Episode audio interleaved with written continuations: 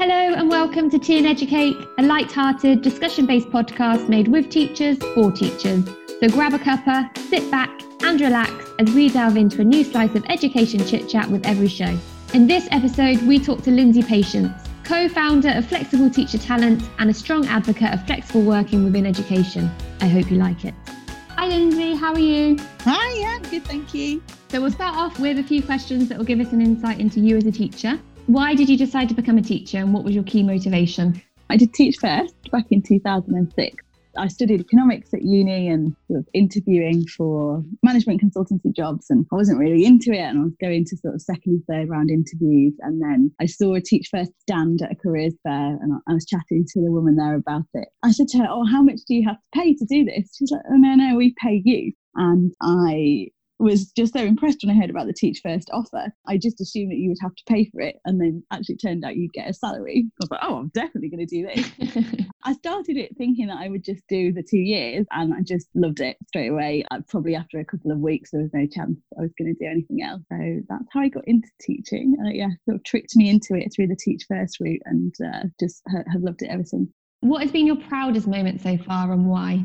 Oh, good question. Um, I think it's probably getting a book deal. Lucy Rose and I, who started Flexible Teach Talent, have you know been working on it for a few years, and we've got a lot to say about it. And people kind of kept saying, "Oh, you guys should write a book," and we never really see ourselves as experts, so it's kind of an uncomfortable position for us when people say that to us. And then the idea that we did have enough to say to get a book deal kind of confirmed what people had been saying. So that was quite a proud moment. Brilliant. We'll come back to that later. And what has been the most valuable lesson that you have learned as a teacher?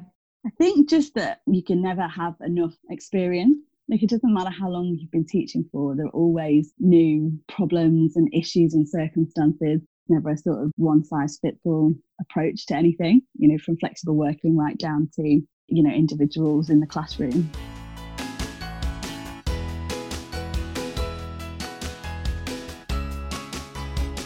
So obviously you started with Teach First I think what would be beneficial is just to have a little bit of a background into where you went from your first couple of years in teaching to where you are now.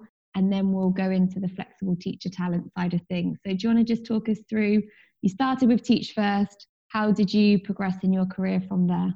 Yeah, well, we're going a few years back now, actually. Uh, so I, I, did the Teach First program 2006 um, at school in Eltham, and it was a really, uh, really big comp. It was the kind of school where when people when people asked me which school I'd got on the Teach First program, so tutors and things, or people from other cohorts, they would go, "Oof, yeah, that's a tricky one." It really was. So my first day, we went to look around. Like I had had a suit on. I was ready for my first day, and the deputy head was giving us a tour around and a child like ran up and hit me over the head with a rolled up newspaper and, then, and then and then ran off and I was so shocked. I was like, oh, what's just happened there? And the deputy head said, oh, I'm so sorry. Uh, I won't even be able to catch him because he didn't have his tie on. So I don't know which year group he's in. So I can't even narrow it down.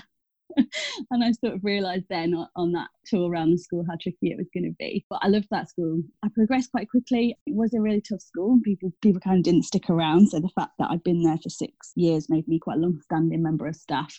So I got quite a few promotions quite early on in my career.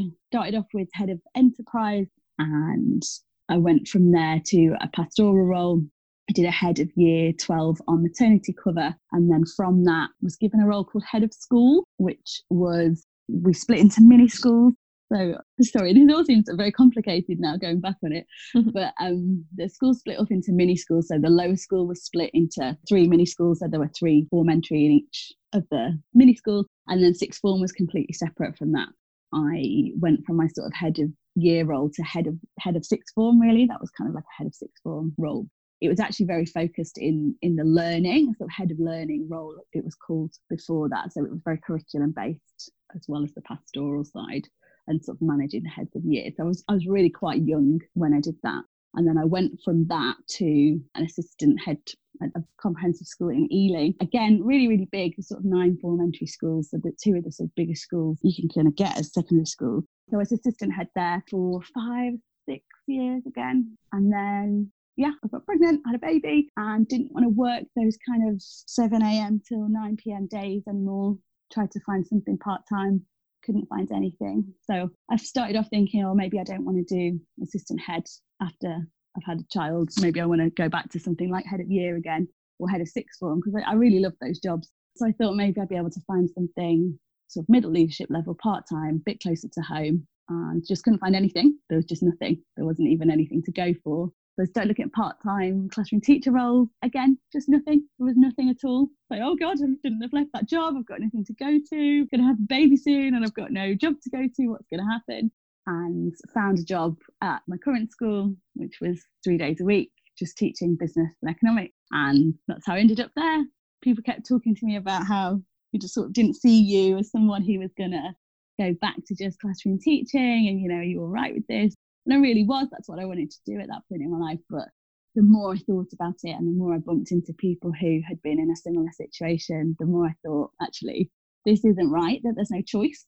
It's kind of it's full time leadership or nothing. That doesn't sit very well with me. So I started investigating it a bit more and bumping into more and more people in the same situation. And Teach First at that time had something called the Innovation Unit, where you could take them a problem. You just took them a problem in education. You said, Look, I want to do something about this. And they helped you to research the problem, find out about it, look at possible solutions, kind of see what was already out there. And through doing that, I met Lucy Rose, who was concerned about similar issues to me. So she was a bit more focused on women kind of going back into schools, not at the level they'd left after maternity, people who had been deputy heads or heads, kind of having children, getting more caring responsibilities, and then going back either to classroom, to middle leadership, or having to drop head of department roles when they went back after maternity. And we decided there was no point in us both looking at these issues separately. So we joined forces, and that's really how Flexible Teacher Talent came about. So, friends of mine who have started a family and returned to work part time, having stepped down from leadership positions, have spoken about a loss of identity and really torn feelings about work and family life. How do you think flexible working can help those feelings and can it help you have the best of both worlds? It's such a personal thing and, and you're kind of at your most vulnerable in some ways at that point. There is a change in your kind of in your priorities and your identity after you have children. And, and actually after any big change in your life, post COVID, I think people are going to feel like that but people with like health problems or people with elderly relatives who they have to care for or any of these big life changes make you really vulnerable to changes in that identity when you're working. And I've always thought that what's really important about flexibility and how that can help that is having that choice, is having that available as an option. If you do need to work flexibly for a time or you want to work flexibly for a time, that that offer is still available to you. In those situations where people are asked to step down from leadership roles because they want to work flexibly, they're no less good at the job Sue Plant's a great head teacher, and, and you hear her talk about her staffing and her leadership team and, and about women and them coming back from maternity leave. They don't just lose all, you know, they give birth to a baby. They mm. don't give birth to all of their, you know, previous skills and experience and knowledge. Like that doesn't just go out the window because they want to work four days a week or, you know, leave a bit earlier or start a bit later. It's such an important option. You know, some people don't want to work flexibly. Some people start off thinking they'll do it temporarily and then want to do it forever you don't always always know that you want to do it. That with me, I didn't really realise that I would want to work more flexibly once I had children. You know, I worked all hours every day, all day, every day. And then becoming a parent really changed for me what I wanted to do in, in work and kind of my priorities, especially for when they were little. What's really important is just having that choice. And not everybody wants to work flexibly when they've got young children. Lucy and I both came to it from a situation where we had wanted to work flexibly when our children were young. And I think we sort of assumed at first that when parents wanted to work flexibly, it would be when they had young children. Actually, loads of the people that we work with and we help have got older children. You want to be there for them before and after school or during exam years and during times in their sort of teenage years when things are really tricky and you want to be there for them. And there are so many different dynamics and situations and family situations. Single parents who feel they have to be off, single parents who feel they can't be off because they've got to work, changes in careers of spouses and partners and parents that mean that at sometimes you just may need to or may want to or may not want to work flexibly and i think what's always been important is that that is a choice and that's there for people. We, you know, we won't get the best people staying in schools if we can't offer them that flexibility at times when they need it. Why is flexible working a gap to explore, do you think? Do you think that schools are resistant to flexible working or need more convincing with it? Absolutely. There's an unmet demand for flexible working in schools. You know, the NFER research all shows that there's this unmet demand uh, where people want to work flexibly in schools and they're, they're not being allowed to. What I would say is it's got a lot better so it was 2016 when I had my first child, and there was honestly nothing. There were no jobs. Even advertised part time, certainly at leadership level, it kind of wasn't even an option. And I think times are changing and it's more possible, but you still do see resistance as a sector, we're just a bit behind. You know, we're, we're not moving at the same pace as commercial organisations who really see the benefit of flexible working. And, you know, we're talking about benefits for productivity here. And when you look at a school, a benefit for productivity is, is improved outcomes for kids. If we don't get on board with that and try and make that happen, we're really missing a trick. There's definitely some resistance. Mostly we see from secondary schools, we see it as timetabling.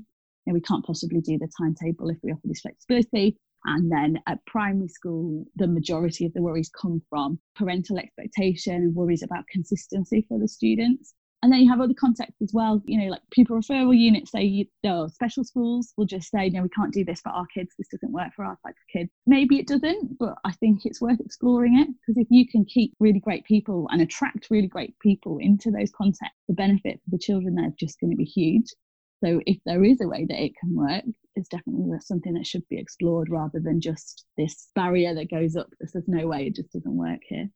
Yeah, and from that retention point of view, your website highlights how more than 6,000 women aged 30 to 39 leave teaching each year, with this category accounting for over a quarter of those leaving the profession as a whole. How much does the lack of flexible working opportunities contribute to this, do you think? It's a big factor. So, the maternity teacher, paternity teacher uh, research that Emma Sheppard's done around this, she's interviewed a really large sample of new parents. And that balance between your work and your life and the potential need for flexible working is a huge factor uh, in why people don't stay and don't return to teaching after they've had children. You know, on a personal level, it's made me leave the state sector. I couldn't find a state sector role you know, I was teach first. It was sort of bred into me that I had to, I had to address educational disadvantage, and I've ended up working in the independent sector because that's where I could find a job. And so I, I'm on those statistics. I'm one of those women who left teaching between 30 and 39 because I couldn't get flexible working. So I see it from the research and all the data and all the evidence, but I also see it from a really personal point of view. You know, I couldn't find what I needed in a state school it really upset me to have to move out of the state sector. But at that time in my life, that was all that was available to me. And you, you know, get to a point where you just have to prioritize your family You've already spoken about family being a huge contributing factor to the need for flexible working, whether that's new mums or whether it's at different stages of children's lives. What other factors contribute to needing flexible working or wanting flexible working? And as flexible teacher talent, do you work with men and women from a range of age ranges, or is it mostly women who are mums? Yeah, I, I, mean, it's huge. The number of reasons that you could be looking for flexible work. When we started out, we were very much from the point of view, you know, helping mums and parents and new mums, as I said earlier. But it's parents of all age children and it's both genders. And actually, the more we see flexible working for men as well as women, the better the impact on the gender pay gap. So, one of the reasons that the gender pay gap exists is because it tends to be women who do the, the caring responsibilities, it tends to be women who request part time. Part time obviously is paid less than full time but it also becomes harder to reach those more senior levels of the organisation when you're working part time, especially in a sector like education, where lots of schools still find it difficult to have people in leadership roles working flexibly. But we just saw all of these other reasons that we kind of hadn't realised were going to be so important. People who want to work on other projects and like entrepreneurial work that they're doing, and the benefit that those people bring to schools you know we've got an artist at school who he works on his own projects on his non-school days. The value that he brings to the school as an art teacher that we wouldn't be able to have if we didn't employ him flexibly. It's such a, an obvious example for me of someone who's just amazing to have in the classroom.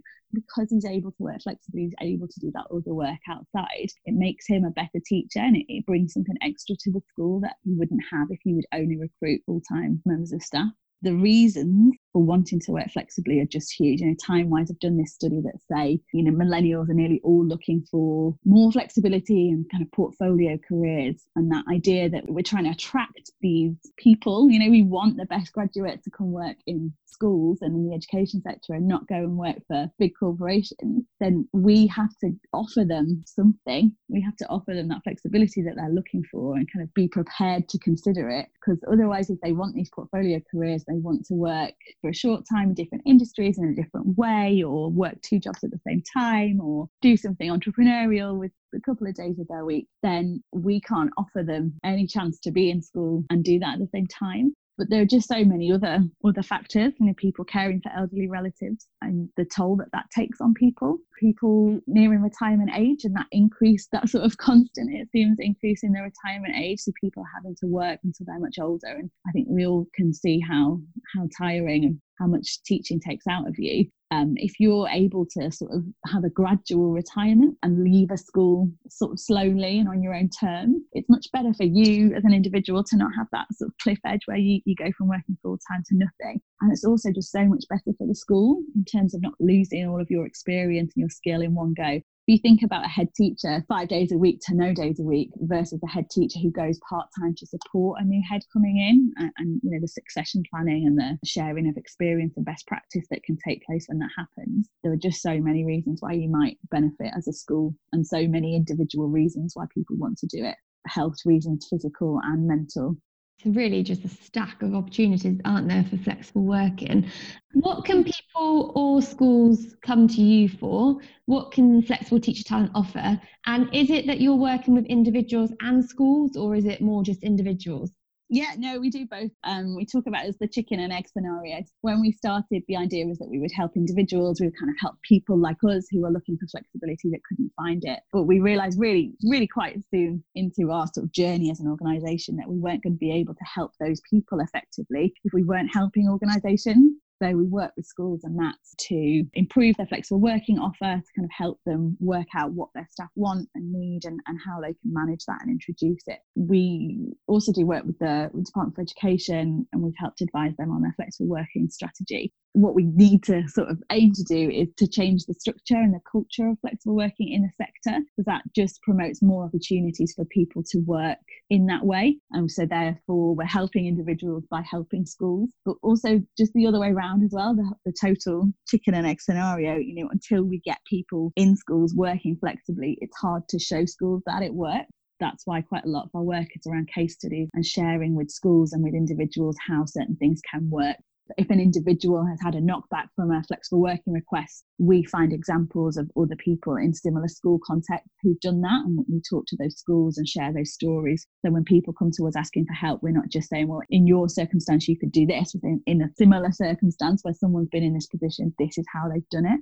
Because head teachers, they, if they've never done any flexible working before, it's very easy to see it as this huge risk and actually maybe it is risky when you've not done it before and you know in a context where you're very worried about cost and you're very worried about staffing yes i can absolutely see where head teachers think oh no this is too scary can't do it. But actually if you give it a try and it works the benefits are just so wide ranging i just feel like it's a no-brainer to give it a go and that's really what our work is is to try and share that with with organizations and to help individuals to get their job and is that what your book is about? Is your book about sharing case studies yeah, well, we're kind of seeing it as a, a sort of how-to guide, so a sort of manual for head teachers and school leaders on how to how flexible working can work in different contexts, examples of where it's worked, how it's been set up, kind of the legal issues around it. So the idea is that it's a kind of go-to manual for head teachers and senior leaders considering flexible working we're also hoping it will help people who are looking to work flexibly or to work more successfully flexibly to knowing what to say in flexible working requests, to knowing how to negotiate around barriers and think about alternatives for the way that things could work to help them as well as individuals.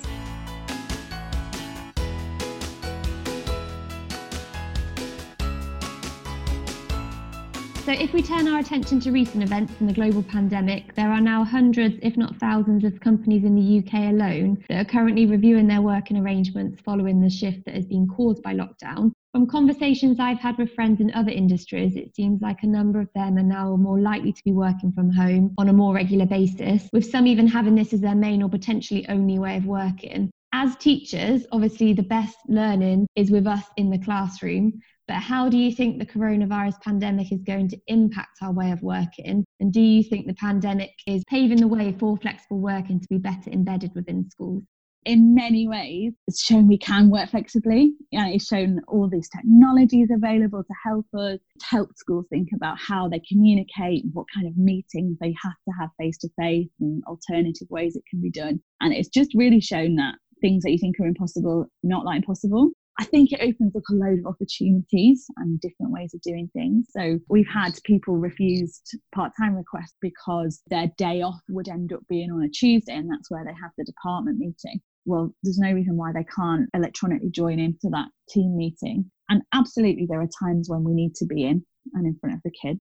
We're not asking to work completely remotely. People are asking to leave school at half three or they're asking to have two afternoons off a week. Hopefully, there have been lots of lessons learned about flexible working from this crazy scenario that we'll be able to take away going forward. And I, and I hope really the biggest one is just that people will consider it and for those teachers that have been able to explore perhaps other hobbies and interests during lockdown, do you think that's going to increase the interest in flexible working?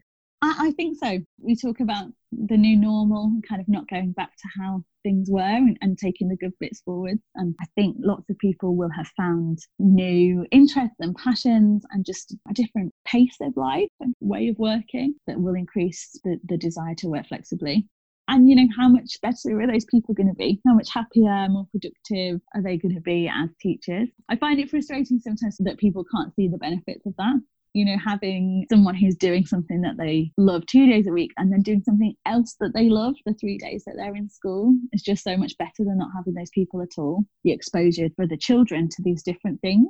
Their teachers aren't just teachers. That's the, a real opportunity for them to see all the things that are out there for when they are adults themselves. Yeah, absolutely. I think one of the reasons, I guess, behind my podcast as well is helping teachers to be seen as humans. We all have our own stories and journeys to tell, but quite often as teachers, we're put in a box. We're not real people, are we? Quite often no. to students as well. No. They we're Miss yeah. or Mister, and that's it when they see you in the supermarket and they're like, "Oh, what are you doing here?" Yeah.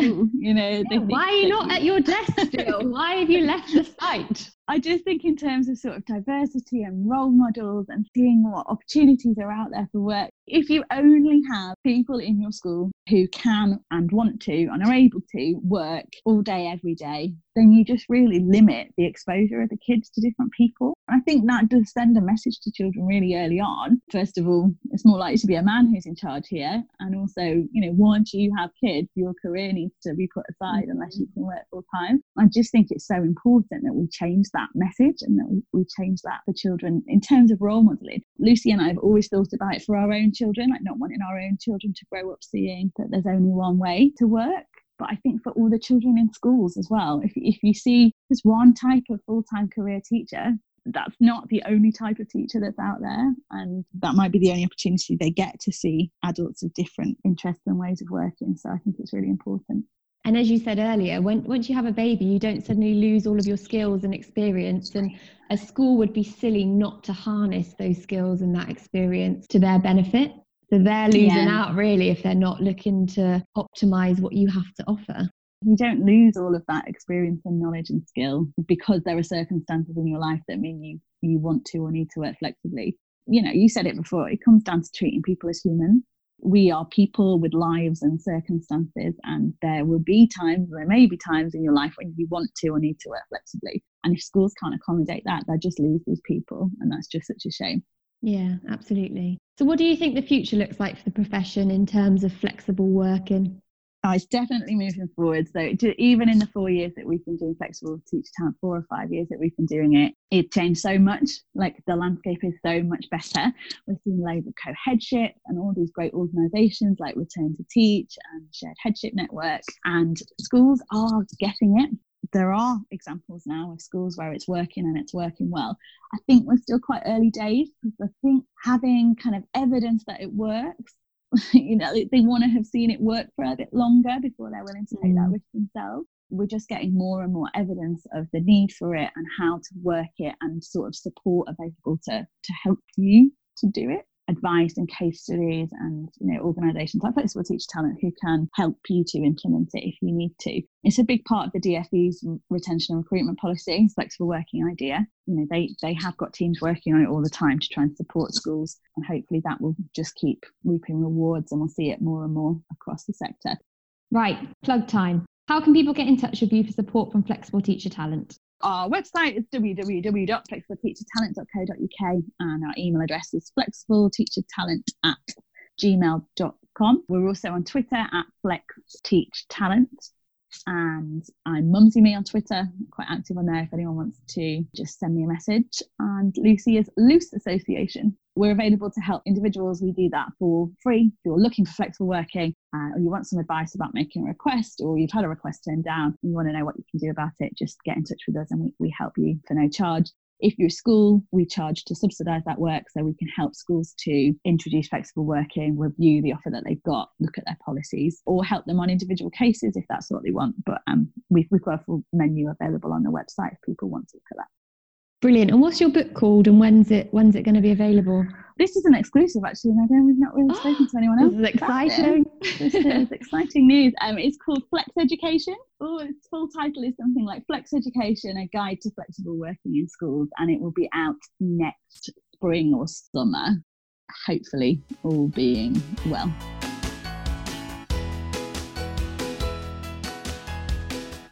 Finally, my favourite question. If you were a cake, what would you be and why? So I've been thinking a lot about this, and I think I'm going to go with banana bread. Bear with me. So a bit like flexible working, lots of people have been having to make it over the lockdown period, possibly without the right ingredients and making the best of it. But actually, a really good banana cake, you know, you can't really beat it, can you? And you have to use up your old bananas. You might have to make it because you've got leftover bananas. Well, you see where I'm going here? So you might be forced into doing it, uh, and actually turns out great. That was almost poetic. I I, I've, I've spent a lot of time thinking about it. Love it. Well, thank you so much, Lindsay. That was really interesting. I think it'll be really useful for a lot of people that are trying to consider how they can continue with a job that they love, but how they can make it work for them. Exactly. Thanks for talking to me. Thank you, Lindsay. So great to talk to you. And thank you, everyone, for listening. If you like what you hear, please follow us on Twitter and your chosen podcast platform, leave us a review, and share us far and wide. I'll be back soon for another slice of tea and educate.